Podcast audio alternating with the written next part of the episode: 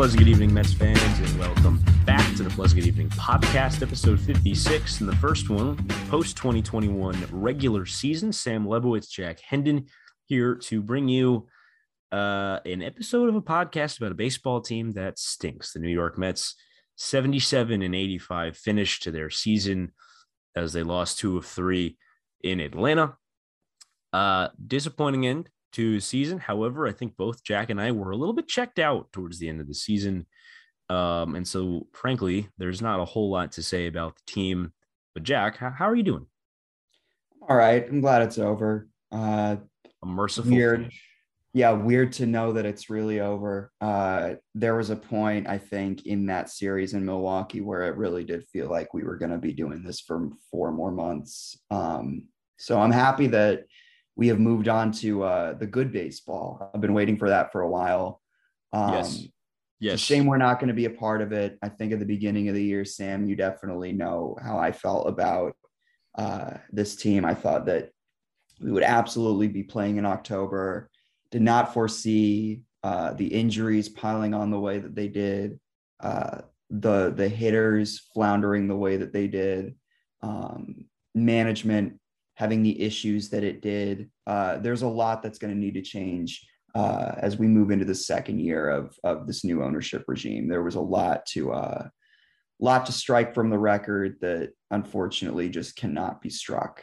Uh, really disappointing season. I mean, we're not going to do this the entire time, but obviously because it's finally over, there's there's recourse for you know just looking now at the product as a whole. And yeah, there are a lot of questions that'll need to be answered. Um, but I'm going to enjoy this next month uh, Yeah. very fully because there's no off season right now. There's no free agency stuff. There's no trading to be done.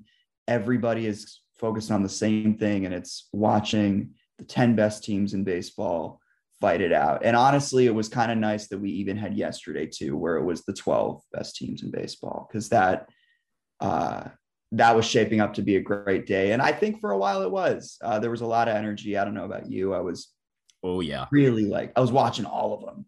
Like, I, I had the quad box going. I, I Yeah. had them all up. Yeah.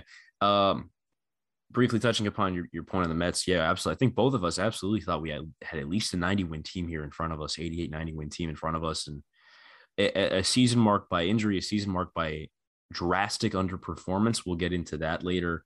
Um, we're going to talk about, we're going to reassess our predictions from the beginning of the year later, on and, and see just how far we were off. Um, and folks, I'll tell you that for some of these, we were, we were pretty far off. Um, but we will talk some MLB races first.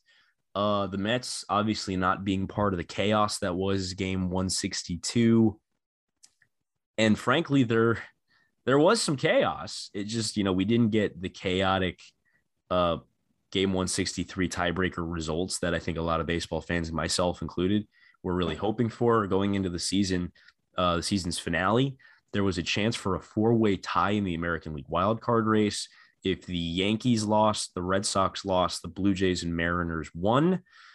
However, we got only one of those four results, uh, which was the Blue Jays winning, and it didn't wound up even mattering for the Blue Jays. Um, for a moment it looked like it would. There Yeah. was a there was a brief point in that game. I think the peak of that day was it was and it was all at the same time. It was like the bottom of the second in Seattle and they were down by two runs and they were scoring like it was four nothing and they had made it four to two and Hmm. Yeah. The Angels starter from the game. So that was like, all right, they're moving. The Blue Jays were beating the Orioles to a pulp. What else? George? Springer hit a grand slam right around that time to make it Yeah. a nine-one game. That one was the the uh, Cardinals Astros game. If you are familiar with 2011 and how that went, that was the sure conclusion. Like Blue Jays were winning their game, and the Red Sox were blowing it against the Nationals. They It were down five to one, Five to one. Alex Avila hit a five to one. a double. Joan Adon making his major league debut was outperforming Chris Sale. He looked gross. Adon looked good Yeah, in his And- major league debut. A lot of pressure there. Yeah.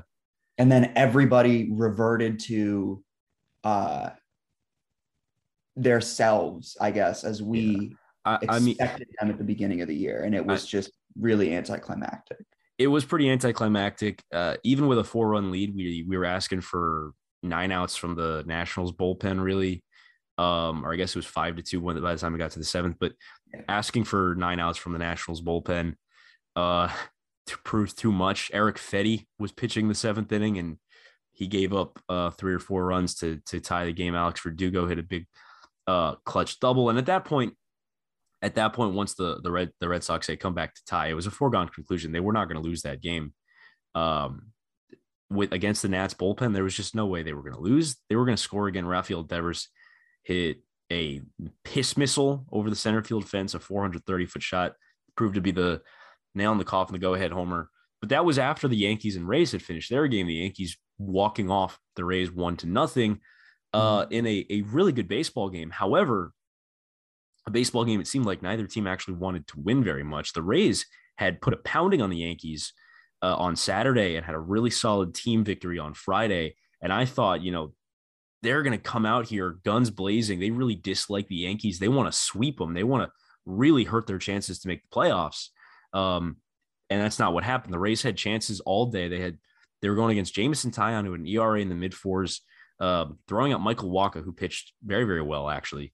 Um, yeah. The Rays had the Rays had chances all day. They had runners in scoring position with less than two out uh, I think three or four times over the course of that game. They had a leadoff double at one point, I think in the top of the ninth, or was it maybe the top of the eighth? Uh, eighth, yeah. Stranded guy after guy. The Yankee bullpen did their job uh, yeah. After Taillon left after like three innings. Mm-hmm. Uh, so props to the Yankees for really fighting hard and winning that game. But uh, not to say the Rays kind of laid down on them, but that was absolutely a winnable game for the Rays. They probably could have won yeah. that game three or four nothing. Uh, and, and the Yankees wound up walking it off. And it, once the Yankees walked it off, it was like, all right, we need the Red Sox to lose to even allow the Blue Jays to have a tiebreaker game, even though the Blue Jays right. had won. Uh, and, and, it just wasn't going to happen. So uh, instead of a four-way tiebreaker, we did not get any of the chaos. We have a, a kind of a, a normal plain Red Sox hosting the Yankees wild card game on Tuesday, which is so weird for me to say that the least desirable outcome of the day was a the greatest rivalry in North American sports uh, in a one game playoff in a winner yeah. goes home and a loser goes home playoff. That's the least desirable outcome. That's insane to me. Yeah. I mean, I think that's really good for the game that that's what we've come to, that we have so many outcomes that are just going to be like, I mean, the, the, just the fact that we don't get to watch the Blue Jays again, like it is entirely I'm the Nationals' fault. It's entirely the Nationals' fault. The Nationals had to win. This franchise, See, pathetic, pathetic. See, the Orioles. Uh, I mean, the Blue Jays did their job. The Blue Jays did their job. They did exactly what they were supposed to do. They put a, a, a pounding on the Orioles all weekend.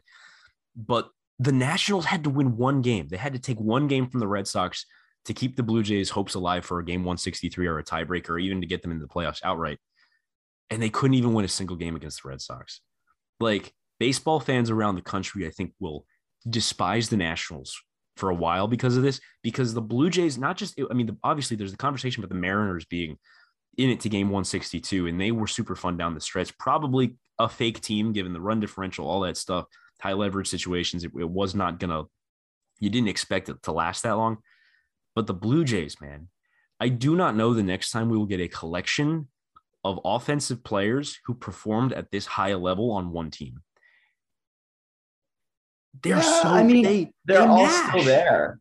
They, are all going to well, be there. Not Semien, man. He's a free agent.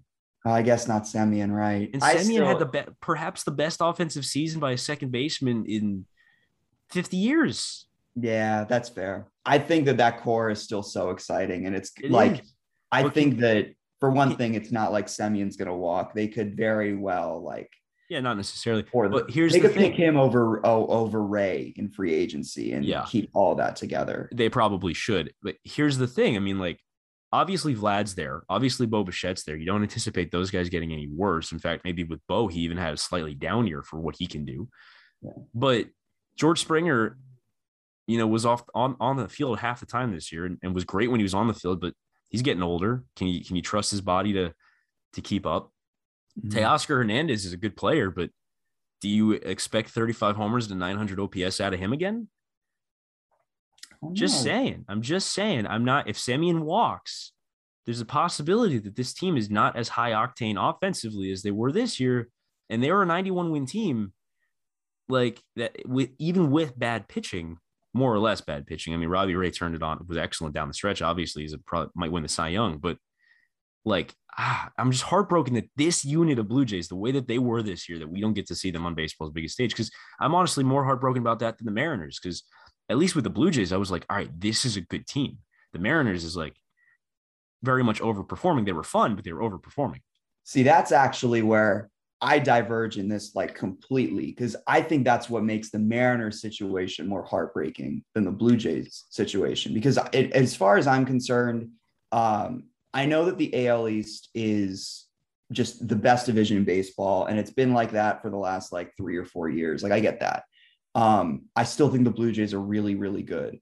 And I think that they're going to be in this position again for at least like two, three more years. Like this is a really good core. The Mariners, were a completely loosely assembled team that was pretty much defying like every expectation as far as how far they were going to go, how long it was going to last. I mean, when they traded Kendall Graveman, I think we all were under the impression that they were punting on the season and they actually got better after they did that. I mean, they're finishing with 89 um 89 wins, no 90 wins. Like but the fact that they couldn't just push it over the top and break that drought that they've been on too. I mean, it's been 20 years since they made the postseason. And also the other factor too is that this is now the third time since 2014 that they've put together a group of guys that for the most part was pretty composed pretty differently um, from the others and lost out in that last series of the year. They did this in 2014 on the last day of the season, missing the wild card by a game. In 2016, they lost out on the wild card um, in the second to last day of the season. Um, and they were fielding guys like, you know, Ben Gamel and like Tom Wilhelmsen was their closer in 2014. Like things like that, I think um, you you want that to eventually go right.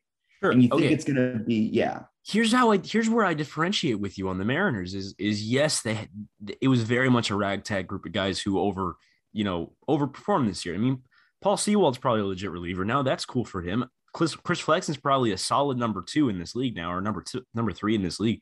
But he was like their best starter. I mean, Marco Gonzalez didn't have that great of a year. Like they they they figured out something magic wise. They were able to. They had so many comeback wins. I think they had 41 comeback victories this year, which is a lot of comeback victories. Like they played well. They were without their starting center fielder for a long time. You know, Kyle Lewis finished the year on the injured list. Jarred Kelenic obviously was great in September, but uh, his final line looks really, really bad because he started out just so dreadfully. He had, had like negative 1.7 war on the season, despite having like a 135 OPS plus during September. Uh, and he was legitimately terrible as a center fielder defensively. He was like negative seven or eight, maybe even more defensive runs saved. Um, here's where I differ though with you on the Mariners. I'm not as heartbroken about the Mariners because I think they're going to be back because they have this amazing farm system. They have the best prospect in baseball in Julio Rodriguez. Kelenic's going to get better. We know that. We saw him show signs of life down the stretch. They have Logan Gilbert was pretty solid as a back end guy for them this year. He's a top prospect. He's going to get even better, I imagine. On the starting pitching side, they have George Kirby, who's coming up soon. They have Emerson Hancock, who's disgusting. He was a top draft choice. They have other guys in this bullpen, or not in this bullpen. They have other guys in this system that are coming up. There's loads of talent here, and I'm I'm missing names. I'm missing names. I mm-hmm. touched on the, the a few of the big guys, but Rodriguez is right. not the only o- offensive prospect that's behind Kelenic. Yeah, like, you're hoping are, that like Evan White and Taylor Trammell uh, get it going because those two are also good. I mean, that's well, fair. I mean, Evan White's just never going to hit, but you hope so. I mean, Trammell had his moments this year, but he also didn't hit this year. I mean, there's there's more guys coming up this system. It's a really really good farm system, and there's a lot of talent that's close. And I feel like as long as if Rodriguez is up next year, which he very well might be, and hits, and one of Kirby or Hancock comes up next year and pitches well, and Gilbert continues to get better and, and, and establishes himself as a mid to high end rotation guy, and their bullpen continues to be well because they have a, a, knack. It feels like of finding bullpen guys. Uh, if they could develop Paul Sewald into a, a, borderline elite reliever, then who's to say they can't do that with other guys? Uh, Erik Swanson, they did a similar thing with him when they traded for him from the Yankees. Like, right. Well, they they yeah, and they turned Austin Adams into like you know someone they could trade for a legit package. And they turned think, and they I turned Kendall Graveman and they turned Kendall Graveman into Blake Treinen. Yeah. Well, listen, I don't disagree with any of that. I actually, you know, maybe I'm underrating or undervaluing how likely they are to be good again. I guess that's not so much my my statement in like it might it might take an extra it might take an extra year. It might not be next year, but maybe the year after. Well, no, I mean it's not even that. It's that this specific group, you're never gonna get it this weird ever again. Probably. You're gonna have like once you start building the core, you're gonna have a dynamic team, and that in its own respect is awesome. Like that's great the what you know you look at what it did for the White Sox, you look at what it did for the Astros all those years ago. Like build a core, fantastic. I also think it's to have had a team where like that bullpen is pitching against like the Astros or not the Astros, I guess, but like the Rays, like to have that opportunity to see like Ty France, Luis Torrens, Abraham Toro, like something that eclectic in the postseason would have been really fun. And the last thing I'll say about the Mariners, and I think this was the most heartbreaking thing, was that Kyle Seager doesn't get his opportunity to play in the postseason because that was really sad. And I think the Mariners handled that perfectly. Like Scott Servais, pretty much as soon as the Red Sox won their game and it was a done deal, he came out, he signaled to switch out the third baseman, and Seager got his ovation he reminded me a lot of uh I mean I you know I'm sure Met fans will be pissed about this but to a to a degree it reminded me of David Wright walking off. It really did. And I think for Mariners fans that's something that you know have to have somebody who had basically been like the un, you know unofficial leader of that team as long as he did and not get his moment despite contributing every year and to know that it's really over uh, I mean and he was really affected too. And I think that also played a role and the players were clearly affected um, yeah, JP, JP Crawford in the post game uh, post game interview, JP Crawford was uh, almost in tears talking to the reporter when asked yeah, about, when asked about Seager. Kelenic was crying in the dugout over Seager too. Yeah, I mean, yes, I agree with you on the on the point that it it's he's almost their David Wright. I mean, he's a, a tier below where David was as a as a player. Um, he was never the superstar MVP candidate, right? But he was a really solid player uh, who had seasons as you know all star level. Like he, in a lot of respects, a, a similar kind of offensive resume, I think, uh, to Michael Conforto, in that. Sure. Uh, all-star level player when he's at his best. There were some down seasons in there, but he was a a strong, consistent left-hand hitting uh, performer in the middle of a Mariners team during some really bad years, and he had been there for a while. And you do really feel bad because he's the longest tenured Mariner. Yeah, He's, he's their main character. That's what yeah, it is.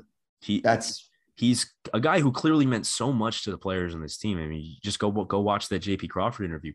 Crawford was saying he he doesn't think he'd be an established major leaguer with the Mariners if not for mm. Seager kind of taking him under his wing. Um, and maybe it is his final game. I mean, he's not retiring; he's just hitting the free agent market. Maybe they bring him back on a one year or two year deal. Uh, it is probably time to move on from from Kyle Seager and yeah. I think he knows that. And I think the Mariners know that. So we'll see how it shakes out. But you're right. That is that is heartbreaking. That is really sad because um, he's been such an important piece for this franchise for a long time. I mean, the Mariners have had some great offensive players in their history. And Seager's name is is right behind him in the record books, right behind the Griffey in in, in the Ichiro and Jay Buhners and and uh, even A Rod a little bit. Like Seager's up there yeah. He's a he's a top six or seven offensive player in Mariners history, even though he's on the, the low end of that list. He's still up there, and there's yeah, credit totally. credit deserved. I mean, this is a guy you're going to look at in in ten years when his career's over, getting inducted into the Mariners Hall of Fame. Mm-hmm. That's yeah. how you know important he's been to this franchise. And you're right, it is a shame that uh that he won't be there. So let's touch on on the postseason itself. Uh, we've got the wild card games coming up Tuesday and Wednesday this week and then uh, and then we'll we'll touch on predictions for the way this this is going to go. Jack, do you have any bold takes before we get started? Um, I think the Astros White Sox ALDS matchup is bar none going to be the most exciting uh, uh, series of the four bracketed ones. I think that one is Dusty Baker and Tony La Russa managing against each other is a a tale as old as time. Um, meanwhile, the White Sox are a super exciting young team anyway. Like Tim Anderson's going to get to play on like a much more tangible postseason stage than he did last year. Cause I, I really don't consider like the first round of the 2020 playoffs to be anything. Like if you won the series, sure, you know, that that means something, but the White Sox didn't. Um, so that's going to be, I think, that's going to be one to keep an eye out for. Uh, as far as predictions, like within the uh, the games, right? I guess off the bat, I'll say Yankees beat the Red Sox in the wild card game for the AL. I think the Dodgers are going to beat the Cardinals. I know the Cardinals have, have been streaking and the Dodgers lost Muncy, but I just think it's like apples to oranges in terms of the quality of uh, of the lineups that are out there. I think the quality of the pitchers that will be throwing it's it's really not a contest. Um, should I just should I just also go into the series too? I mean, I could probably uh, let's let's take it round by round. Let's yeah, yeah. Who do you got? I think um, first of all, I agree. White Sox Astros probably the most fun on paper ALDS that we have, our division series that we have right now. I think so. Um, although if the Yankees advance past the wild card game, which I also think is going to happen, and then Gerrit Cole is gonna is gonna put up or shut up in this uh, wild card game at Fenway. Um, Yankees Rays has a chance to also be really fun, as we saw last year in the division series. Those teams dislike each other very strongly, so uh, we'll see how that goes. And we just saw a great series between those two teams this past weekend. So um, again, uh, it's going to be uh, fun to see those two teams play. Uh, with the White Sox, I think this is going to be the postseason of Luis Robert. He's been mm-hmm. so good down the stretch for the White Sox. He hit like a 117 mile an hour homer the other day. Dude, dude's going to put up some numbers this postseason, I think, um, which is part of the reason I have the the White Sox fighting for the world for for the AL pennant. Uh, in the National League, I disagree with you. I think the baseball gods have a sense of humor. I think they also favor the Cardinals uh, in a lot of aspects. Cardinal devil magic tends to be a, a thing. I think we are setting ourselves up for the greatest wild card team ever to go home after one game. I think the Dodgers lose. I think uh, really. I, I could obviously I could be wrong. They're a very good baseball team, but who knows what happens in one game? They Max Muncy's not going to play. That feels like already we're favoring the Cardinals already because he had a great year. But man, I just there's a sense of humor here. You win 106 games and you go home after one loss. Well, it's Wainwright Molina, right? I mean, they've been doing this since they were kids against the Mets. It's like yeah. it's it's basically what they do. I would just hate that so much. I just, I mean, I know oh, the Dodgers a, won the World Series last year, but from like a fairness standpoint, it would suck. Yeah, uh, from a from a getting horrible. us from a, a, us getting deprived of a potential five game set between a team that won 107 games and 106 games. The winner that, obviously, the wild card is going to play the Giants. That you know to, to be deprived of that would be a shame from a baseball standpoint, Uh, because that could be fun. Although honestly, I'd rather see that matchup in a seven game series. Um, yeah. But man, it just it really feels like we're being set up here for a Dodgers wild card loss because it, yeah. it's the funniest outcome. You win 106 happens, games and you look you go home to a 90 win team. The the I guess the silver lining from that, the argument people would make is that it's worth it today if the Dodgers lose and the Cardinals win. If it means tomorrow in the new collective bargaining agreement, that wild card format is revised. Like if that's what it takes. I'm not sure it needs to be revised. I like the wild card format. I like the I mean there obviously from a fairness standpoint, you win 106 games, you should not be, you know, playing a one game playoff it's basically a tiebreaker. Yeah. But like, on the other end of the spectrum, I mean, you did get bested in your own division, and that's how it's set up. You know, just win win one more game. You know? Uh so who do you have for the uh so you have the White Sox winning the AL pennant? Yeah, uh okay. So I, I'm going back and forth on it. I think yeah. I think it's gonna be Rays, White Sox, in the ALCS. Um, and I think there's a chance that, that the White Sox can pull it out in six or seven games. I'm gonna go. I'm gonna go ahead and say Rays in six though in that series, uh, and uh, and push that ahead to the, the World Series and, and repeat as AL champions. And then in the National League, um, don't like the Braves for this. I, I don't like the Cardinals making a deep run, but like you know, obviously Cardinal Devil Magic, it could happen. Um, I'm gonna go ahead and say, you know, last year we had the two best teams uh, in the World Series. I think that there's a chance that happens again. Uh, and I'm to go ahead and I'm to say that we get Giants continue their magic into the postseason, win the National League pennant against the Rays in the World Series. Uh, and I think the Rays win the World Series in five games. I'm completely going off the cuff here. I have not thought about these predictions very much. I'm coming up with this on the spot. I'm going to say Rays over Giants in five games. Okay. I like that. I think that that that definitely is a chance. Um, I think the Rays are definitely going to the championship series, uh, no matter what. I think the White Sox are going to have the edge over the Astros. Um, I think that you know what, like I you really can't predict like what's going to happen. Like I've never ever been right about postseason stuff, like ever. Even in 2015, when I was like, hmm, maybe the Mets will beat the Dodgers. Like I did not think that they were going to beat the Cubs. Like I've I've always been wrong about it. Um, so I'm just gonna strap in this time. If I'm wrong, I'm wrong again. If I'm right, I'm right about the coolest outcome ever. I think we're going to get a Brewers Dodgers NLCS. I think the Dodgers are going to beat the, the, the Giants. I think that that experience thing is going to play a big role. Um, but I think the Brewers are going to beat the Dodgers, and I think we're going to get a Brewers White Sox World Series. See, that's what I want. But and I think the White Sox are going to win it in six. That's my that's my. I think that, I and there's no result. basis in reality for this, but I think that as as much as Cardinal Magic is a thing, Cardinal Devil Magic is a thing. Tony La Russa had to pull some extremely evil, manipulative strings to even have this job. If you don't think he's going to win this World Series, if you don't think it's lined up so that he wins the World Series, I don't know what to tell you. See, this okay. is absolutely how it's going to end. We're going to get a whole. I'll take like that. I'll take that. In, in the dis- and the discourse around La Russa, you know, being an old school manager and winning the World Series is going to be uh, awful.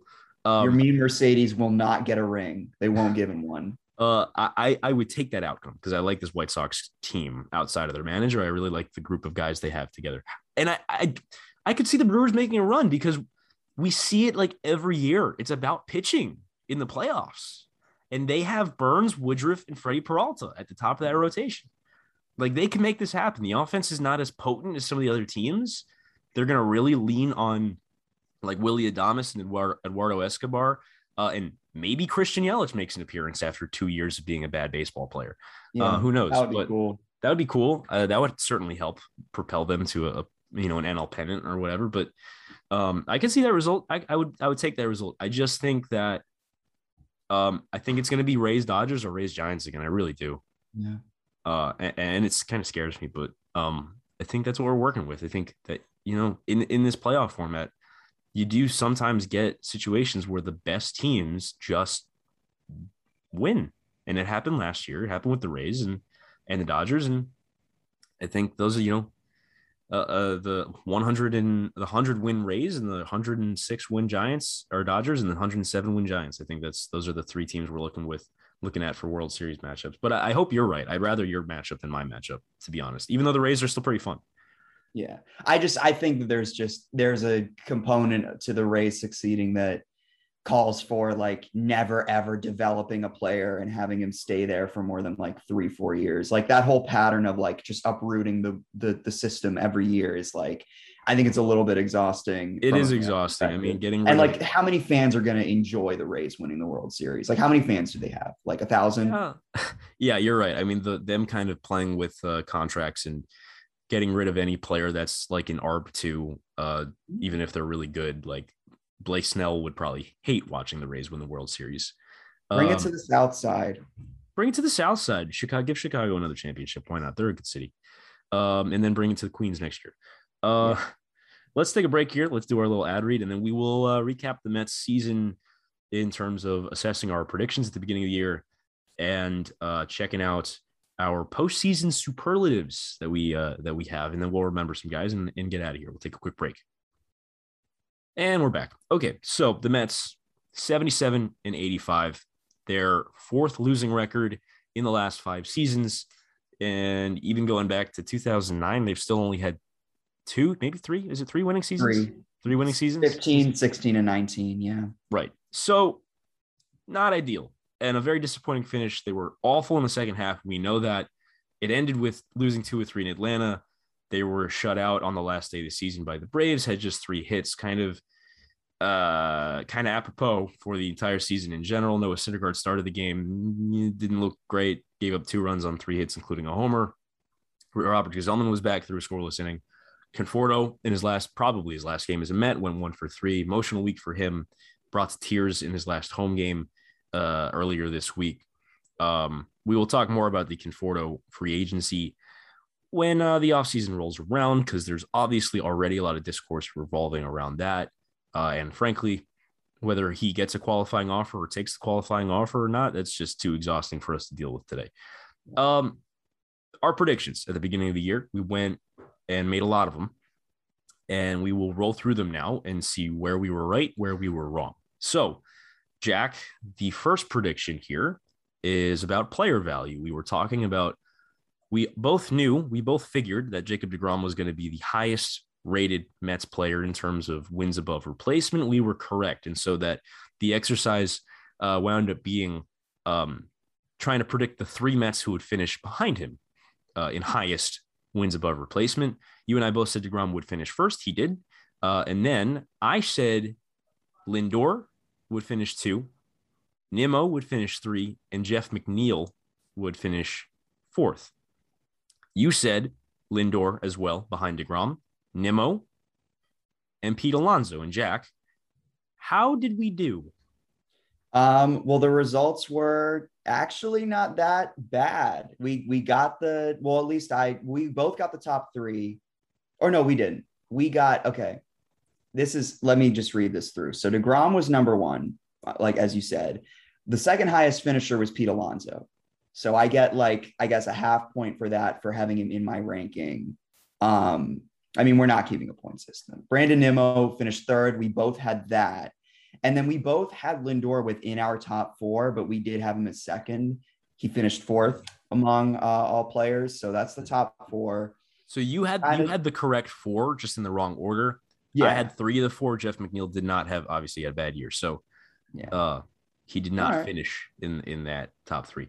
Next category, most runs batted in. This is where we kind of start getting like Jesus, he said that. Uh, mm-hmm. We both said Pete Alonso for most RBIs, and we were both right. Um, however, uh, I had a big uh oh here because I said it could be Pete Alonso or it could be Dominic Smith. And I accompanied that by saying Dom Smith could hit, you know, 65 to 70 extra base hits this year because he led the National League in extra base hits last year in the short season 2020. So why not do it again? Yeah. Uh, why not get up there with 65, 70 extra base hits, hit 30 homers, hit 35 doubles? See, there you go. Uh, Dom Smith had 31 extra base hits this year. We he just 31. Missed. Just missed. I missed. I, I that one I'll wear that one. That's I got some egg on my face there. So that's your first kind of oh he was way off kind of moment here with uh with predictions. But we both got Alonso right um in terms of the highest uh number. Pete led the team by 28 runs batted in uh, had 28 more than Francisco Lindor, who had 63. Uh, next was OPS. Um, and you said Francisco Lindor, which was wrong. That was that was one of those ones that like when I listened to the episode the next day, I was like, man, like that really doesn't make sense that you would say Francisco Lindor. Like, like I think my defense was that like Lindor would get on base more, which wasn't even like that didn't even come to be. Like he got on base fine. Well, he had like a 320 something, but Pete Alonso had it's something in the mid 340s, which is generally what he's always been, even la- even in 2020 when he was terrible. Like Alonso was probably going to have the highest OPS. You got that correct. I yeah. did not. I said Lindor would. Lindor finished fourth on the team. Um, the only other person who really finished within the ballpark of Alonso was Brandon Nimmo at 838. And then Jonathan Villar was third, which we all uh you know all saw that coming that was on everybody's yeah. single card um yeah um, that was I, mean, I, I, I yeah. went with Pete because I figured you know Pete gets on base a decent amount and he's going to hit the most homers on the team, which he did. Yeah, those uh, were both. True. Yeah, I mean, you hit 37 homers. It's, it's tough to not lead the team in OPS, uh, unless you're Eugenio Suarez, who had like one of the worst offensive seasons by anyone who hit 30 homers ever. Um, yeah, good for him. Moving on to the pitching side, earned run average uh, in the non DeGrom category. Obviously, well, DeGrom, well, we figured we were correct in assuming that he would finish with a ridiculously lower earned run average. Uh, you got this one right. I got this one wrong. I said Noah Syndergaard. Um, who finished with uh, two innings pitched this year, so he doesn't count. Um, but it was Marcus Stroman who finished with a 3.02 earned run average, which is 13th in baseball, by the way. Uh, and, and you you guessed you guessed Stroman, so good for Marcus. However, you wanna yeah. you wanna share where you went wrong on this one? Yeah, I was like, so basically, I said Stroman would have the lowest uh, ERA, and then my next pick, and I to be fair, I think this was the the fallback for a lot of people because Taijuan Walker, I, I don't think we anticipated having the first half that he ended up having. Um, but I said that Carlos Carrasco would be a possible alternative to have that lowest ERA. Um, he had the highest ERA among the qualified pitchers. He finished with a 6.04. Obviously, there were just a lot of growing pains, uh, you know, coming back when he did, not really having a spring training the way he did. Like, there's a lot that can change next year, but yeah, this was a very bad year for him. I mean, what's the ERA out of the first inning? Uh, like 16. Although I guess it's lower because he finally had a scoreless one in his last start. He had like two scoreless first innings of, of his like 12 starts or however many starts he had. Yeah. Like it, it's, I mean, ludicrous. Yeah, it was not good. Don't ever make him a, a relief pitcher. Is no. uh-huh. my, yeah. How just give him a normal spring training and see where he's at. Okay. Innings pitched, also non DeGrom. Uh, we all both got this one right. Uh, I predicted Marcus Stroman would hit 180. He had 179 innings on the dot. Um, so I was just off on that one, but we both said Stroman, and it was Stroman who led the team in earned run average. We uh, predicted who would be the closer at the end of the year. Um, we said Diaz that he'd be fine this year. He was more or less fine this year. There were some bad moments, there were some good moments, and it was Edwin Diaz. He was still closing games at the end of the year. Uh, and then we said who had the most holds. Uh, we both said Trevor May, and uh, we were wrong. We were off by one. Trevor May had 16 holds this season. Aaron Loup had 17. Um, hmm. By the way, you're going to notice a trend here, I think, with some of these that Aaron Loup kind of threw a wrinkle uh, into uh, our predictions for some of these upcoming categories. Uh, you also said maybe Castro, but he only had nine, even though he led the Mets in uh, in games pitched. Um, prospects that we were most likely to see. I said Ryley Gilliam. I thought he'd be up at some point. Turned out he had just an atrocious year, like he forgot how to pitch. He may uh, not pitch in the majors. He may not make it, uh, which is unfortunate because I mean these college closer types. He's an ACC closer with Clemson, so um, you, you figure that, that that's a guy you can fast track to the majors. But he just had an awful year. He didn't even really pitch all that much in AAA, let alone the majors. Mm. Um, I also said honorable honorable mention to Khalil Lee, who we did see for a little bit. Uh, don't know why we didn't see more of him at the end of the season. Uh, you said Thomas Szapucki. You want to you want to yeah. wear that one for a second? Yeah, I'll wear that. I mean, you know, it was it was one of those things where you look at the 40 man roster and you don't see Tylor Megill, who ultimately was the prospect that we got the most of. Uh, you see, I mean, he was really like it was basically like when you had the rotation, you had David Peterson like in the five, and then your depth guys were Joey Lucchesi and Jordan Yamamoto. But the only other guy in the 40 who could even start was Thomas Szapucki. So I was like, well, they're probably not purchasing someone's contract. They're going to give him a, a, go. And they gave him one appearance and he got his skull bashed in by the Braves. Not literally, thank God, but it was a More really bad game. This was, that was the 20 run game.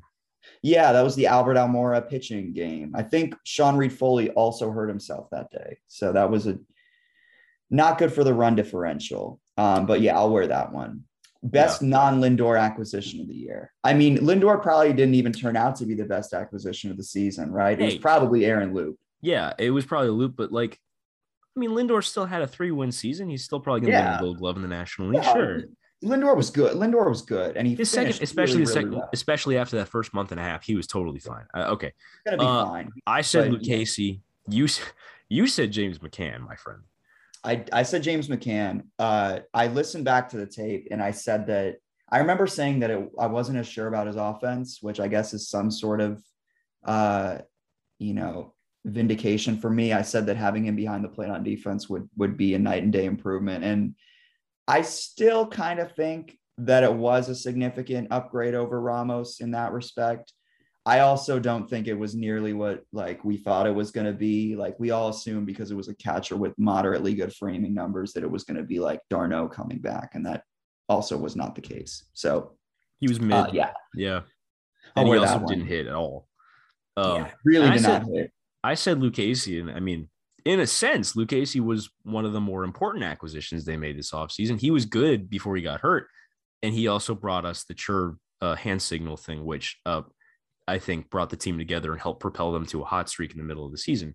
Uh, He was also. Italian, which was really important. really, yeah, we got a lot of like those pizza memes that you threw out on Twitter. Those were funny. Uh, most likely DFA or most likely player to not, you know, ma- survive the season on the roster. I said Jonathan Villar, which was very wrong because he had a, a, a decent year. Um, but I said honorable mention Batansis are familiar. We were we were right more or less on Batansis. Uh, you you acknowledged you said Batansis. You acknowledged that it could be Villar. Also, we both were wrong about which ER was going to be the the guy who sucked the most. Yeah, Uh, it should have probably been Kevin Pillar, uh, because he was awful. If he didn't get hit in the face by a baseball, this might we might be talking about him as the answer here. Like he probably should have been the you know Chris Young like mid-season cut outfielder guy that they bring in every few years. yeah. Well, he- I mean, hopefully you never have to go through that again. They really like- need to just stop recycling like light hitting outfielder who may or may not be a good fielder thing. Like, just cut it out. And no to, more. to Kevin's credit, he deserves very little credit uh, this year and in general. Uh, he had some good moments. Like he had some clutch hits, but Sure. outside of those clutch hits, he really did nothing. Um, not as much nothing as Albert Almora, but uh, who also got DFA'd uh, right at the end of the season. Um, also Cleared you know, waivers. he did clear waivers, so we keep him. Uh, Jacob, him. Jacob Barnes also was a, a potential answer here, uh, who who pitched just way too much for the first half of the season and then got cut. Uh, breakout season, there kind of wasn't a breakout player on this team, like a true breakout. I mean, there was Aaron Loup, uh, who's a veteran reliever and had obviously the sixth best season of a reliever with 65 games appeared in our more ERA wise with a 0.95. So props to him. That could be your breakout candidate. We both said Miguel Castro because there wasn't a clear breakout candidate on this roster because a lot of the players on this roster that were like youngish guys had already broken out. Like Dom Smith had his breakout last year. Yeah. Uh, like there wasn't really a classic breakout candidate on this roster. We both thought Miguel Castro would have a good year, and he's uh, relatively young, and he showed signs last year of being disgusting, and he showed signs this year of being disgusting. But it turns out he's probably just kind of a middle of the middle of the pack, uh, you know, mid tier reliever, and that's kind of what he is. Uh, so and that's fine if they if they treat him that way, I think. But yeah, yeah, probably not a high leverage guy. another possible option here could have been JD Davis if he hadn't gotten hurt. But I also can't say for sure he would have continued to bat like 300 the entire Yeah, maybe. I like, mean, give or yeah, take. there just wasn't a guy here. Uh, there wasn't really a breakout guy. There wasn't. I mean, there's no one heading into the offseason we're like really excited about. Um, that we weren't excited about preseason, which is kind of unfortunate. Um, at least like, at least if this was like, uh, like when the Mets were like legitimately bad and we expected a bad team, like oh Lucas Duda hit 30 homers, that's fun. He's like our starting first baseman now. But there's like Yeah. really nothing there. There's It's a different trajectory from that, from that, from those Yes. years, I think, which is Um, the big thing. But yeah, let's jump into superlatives like Yeah. rapid fire. Best moment of the season. What's the Uh, best moment of the season? I have a feeling you and I are going to differ here. Uh, You might, but I think I know what the two are. Yeah, there's there's really two choices, I, and I've got I've got Lindor three homer game. Yeah, I've got the Baez play at the plate. I knew you would pick that one. Yeah. I like that one a little bit more because that was the first one. And that was like that came out of deeper ashes. Um, and also like it was, I think, a little bit more uh like revealing as far as like what you could do with this team. Like you realize that Javi Baez actually really did have some unique value to this team. Um, whereas Lindor, it's more like you already kind of like knew he was that kind of dude and that it could that and because he would be here for like 10 years, it's like that's just what we're getting. But with Baez, Yeah, but we like, had- we- shit, like We hadn't gotten that, and then we got it, true. and it was fair. awesome. It was Yeah. against the Yankees. It was Yeah. awesome. All right, that's my that's my moment. Worst moment of the season. Oh man, I there were so many rock bottom points, especially in the second half. Like, I don't even know. I don't even know what to pick. The I'll West Coast series, probably the West Coast swing. I think that was bad. Um, I also think that for me, just like, and this is not at all because at, at first I would say this is the moment the season ended. But ultimately, this was not a season that was defined by moments in that respect. But I think the angriest I ever was during this season, the most powerless I felt as a fan to the team doing the right thing and playing good baseball was the Jerad Eickhoff game. July 28th, when they pitched Eickhoff because they didn't have anybody else who could pitch because nobody had the common sense to make a trade for somebody, anybody, literally anybody against a division rival in a series, five games, you could have t- turned five game lead into 10 game lead potentially. And you were throwing Jerad Eickhoff and you got the exact results that you got. Like that was just so embarrassing and insulting, I think. Yeah. But also that's not the that's not the moment the season ended. That's so. up there. That was infuriating. Also, another moment that could contend, and this isn't like an, a, a, concrete moment, really. Right. Whatever moment it was for you when you realized Jacob DeGrom wasn't pitching again this year. Sure. Yeah. That's up there too, because it's like, oh, we're screwed. All right. Probably uh, right after the deadline. And they were like, yeah, he's not going to be back that quickly. It was like, oh my it's God. It's like, oh, he'll be back mid September, maybe, possibly. Yeah. Uh, he's not yeah. going to be back. Um, biggest surprise? I think for me, and, and it, it first, I mean, Loup certainly, but yeah. Uh, I think the biggest surprise for me on this team was how impressed I was by Javier Baez after they traded for him. Yeah. That honestly, I mean, he definitely shut me up because for a oh, long time we were like, we were like, we don't like him. He's not going to be good. This is who he is. He's a free swinger who never walks, and you know, he he he's Lindor's friend, and that's the only thing he's got going for him. He'll play fun he, defense and he'll hit homers and make yeah. cool slides, but he did more than that. He was legitimately a force on this offense yeah. for for the last couple months of the season. I so I won't say Baez because you said Baez. I'm gonna submit, and I know he had a really bad second half, but I'm going to submit Taijuan Walker because ultimately the work that he did in the first half, when every other pitcher was first going down, was in it, it's it's it's you almost can't put a price tag. You can't put a value on. It's invaluable what he did. I really do believe that uh, the Taijuan Walker that we got was like unlike the at like completely far and away from the Taijuan Walker I was expecting. Me I was too. expecting. I, yeah, listen, with the final line we got on Taijuan season, I think is more or less what I thought we'd get. Yeah, but he also was great for the first half of the season. Was an all star, so yeah. um, maybe you know he hasn't pitched the full season in in God knows how long before the season, but he stayed healthy pretty much the whole year. He had I think one tiny stint on the IL, and uh, like maybe maybe with a normal offseason regiment coming off of a full season's work, uh, he's more his body is more prepared for the full workload next year, and he can put together that body of work for an entire season. We'll see. Uh, we do have him for one more year guaranteed, but probably two more years. Yeah. Um, biggest disappointment. Uh, it's it's hard to pick one. It's really hard to pick one. Yeah. I don't want to blame any individual person for what's happened. That's the problem. But I get if I were to say, if I were to point out one, I guess, player who, if they had even done a little bit better, we might be having a different conversation. It would probably be Dom Smith. I and I love Dom. Like I love him. And I've been rooting for him all year. And I think it was really unfair how frequently they benched him. Um, he hit lefties well he also just had a lot of at bats where he really did not look at all like the guy from last year or two years ago. And that was something that I was really, really pulling for. Like, if you would have had him hitting the way that we were used to Conforto hitting, Alonso hitting, uh, had been expecting Lindor to hit, I think that would have made a huge difference. And the fact that it didn't happen was upsetting. Yeah, I mean, you could you could pick Lindor because of the cold start that caused all the narratives. You could pick Michael Conforto and his walk year uh, not having the season that we expected. You could pick JD Davis not being able to stay on the field. And when he was on the field, he was a little underwhelming, even though the final line looks fine for him. Uh, you could pick McNeil, who just kind of forgot how to be Jeff McNeil.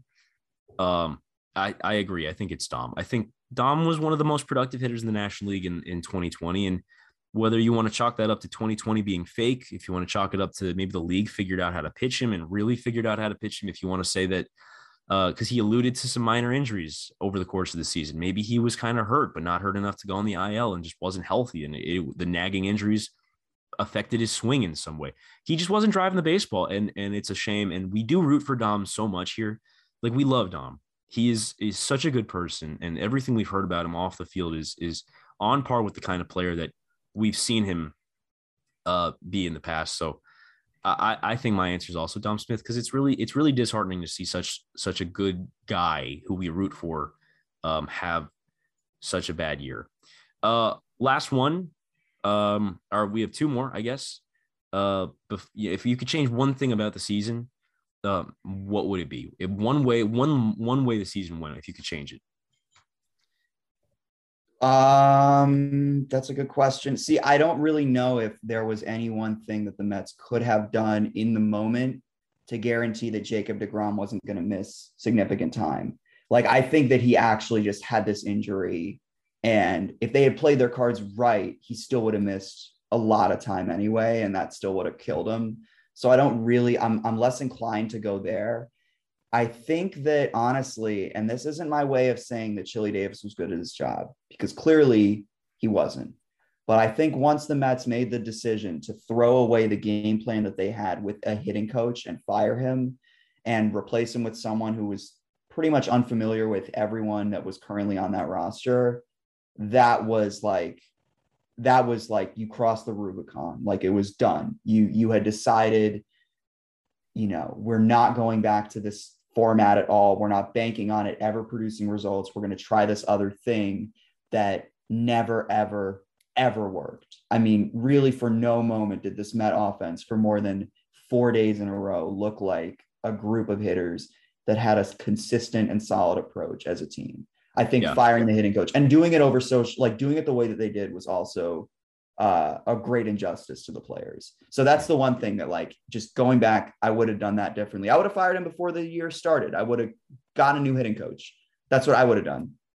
Yeah, that's a good one. Uh, I am gonna pick DeGrom. I, I would, regardless of like, I, I, even if I could guarantee that Jacob DeGrom having a full season of health, the way that he started this year, even if the team finished with the exact same record, I'd still do it because baseball was robbed when Jacob yeah. DeGrom didn't pitch in the second half. They were robbed. We were robbed of, of an yeah. all-time season. I mean, does he finish with a 1.05 ERA? Probably not. Does he finish with a 1.6 or a 1.7? Probably. Maybe. Yeah. I think he would have broken the record. Yeah. He really would have. He he had as good a chance as any pitcher in our lifetime to break single season pitching marks. And man, he oh, it was like it was it was uh appointment television every time he pitched in the first half. Yeah. It was, it was a nice thing every five days just to have that. Yeah, and it was so important for the team to have him as a stopper. You could trust mm-hmm. him to go out there every day, every five days, and put up six scoreless or seven one run innings and strike out 10 guys or 12 guys. Like it, it, it was so fun to watch him pitch. You, you watch him pitch and you're laughing along with like, how does he do this? And man, I really, I just, I hope he's healthy in next year. I don't even care if he takes a step back. As long as he take if he takes a step back, he's still the top five pitcher in the league. Uh, yeah, because probably one of the best pitchers in Mets history. Either way, yeah, we were we were robbed of him uh, in his age 33 season. We were robbed of Jacob Degrom being uh, as good as he was for the first half for the entire season. Yeah. Uh, last one, favorite moment. and we're I think let's use this as our remembering, guys. I'm glad that we're thinking on that wavelength because that's how I yeah thought of this. I have a guy. I have a guy too. Favorite momentary Met. Hmm. You go first. Okay. Well, I had I had picked out Robert Stock uh, prior mm. to the season because even though Robert Stock only pitched in two games for the Mets, he made an impression on me before he hurt his hamstring. First of all, he's online. That's fun. He's on Twitter. He's tweeting, tweeting about his hamstring. That's cool. That's neat. I like when players do that. Uh, second of all, we got the fun stories about how he was basically Bryce Harper when he was 13 and mm then turned into Robert Stock. Uh, like he was like a catcher, he was like a left-hand hitter and really, really good as a youth player, like basically on the same track as Harper. Yeah. And then it, his high school career just didn't go to the same place as Harper's. And like he still, still wound up being a second round draft pick in 2009 by the Cardinals. His career just hasn't gone uh, to, to the you know the way that it, it he he would have liked. And he um only pitched five innings for the Mets this year and hurt himself uh running out of ground ball, which is unfortunate. But he got to do something that very few players get to do, which is um, pitch on both sides of a matchup twice in a row. He pitched for the Cubs against the Mets, and then he pitched for the Mets against the Cubs, uh, which was neat. Um, Wow. so I, I think Robert Stock is a, is a fun one. Also, he randomly came out throwing 98 as a Met, which was like, where did that come Yeah, he's like 34 and he's still touching like 96, 97, like He's 31. regularly. He's don't shortchange the man. He's 31. He's 31. Yeah. Okay. He's been he's been around for like 12 years though. That's still a lot of mileage. Yeah. Sure. Drafted in 2009. He's been in pro ball for for over a decade. Yeah. Um damn. All right. So I got my guy. Uh the only one that's really coming to my mind right now, uh, and I think it makes just the most sense anyway. Um my favorite momentary Met was uh Akeem Bostic. Oh boy. I I just I enjoyed that uh, game that he pitched a lot. I think I talked about this on the pod. I've definitely talked about this like when we had Hack on, um, like because he's he he's played with Bostic, I think, but they basically selected his contract because they needed a 26th guy, and he was the only one they could have had, or it was 27th because it was a doubleheader against the Braves. And I remember his first game, and I'm going to make this quick. He was in the bullpen warming up because the Mets were down by like four, and it was the sixth. It was like the top of the sixth inning, um, and then in the bottom of the sixth inning, they start fixing to come back a little bit. I think that's what happened. Yeah, they were like fixing to come back, and then they sat him and started warming up uh, Edwin Diaz. I think it was Diaz. It was either Diaz or May, but Bostic like pretty much would have been robbed of his debut if the Mets had pulled it off. And because they did it, because they did the same thing that they've done like all year with runners in scoring position, which is not get the run in, they went with Bostic anyway. And a guy who had been in the minors forever, had no intention of, of playing in the major leagues that day.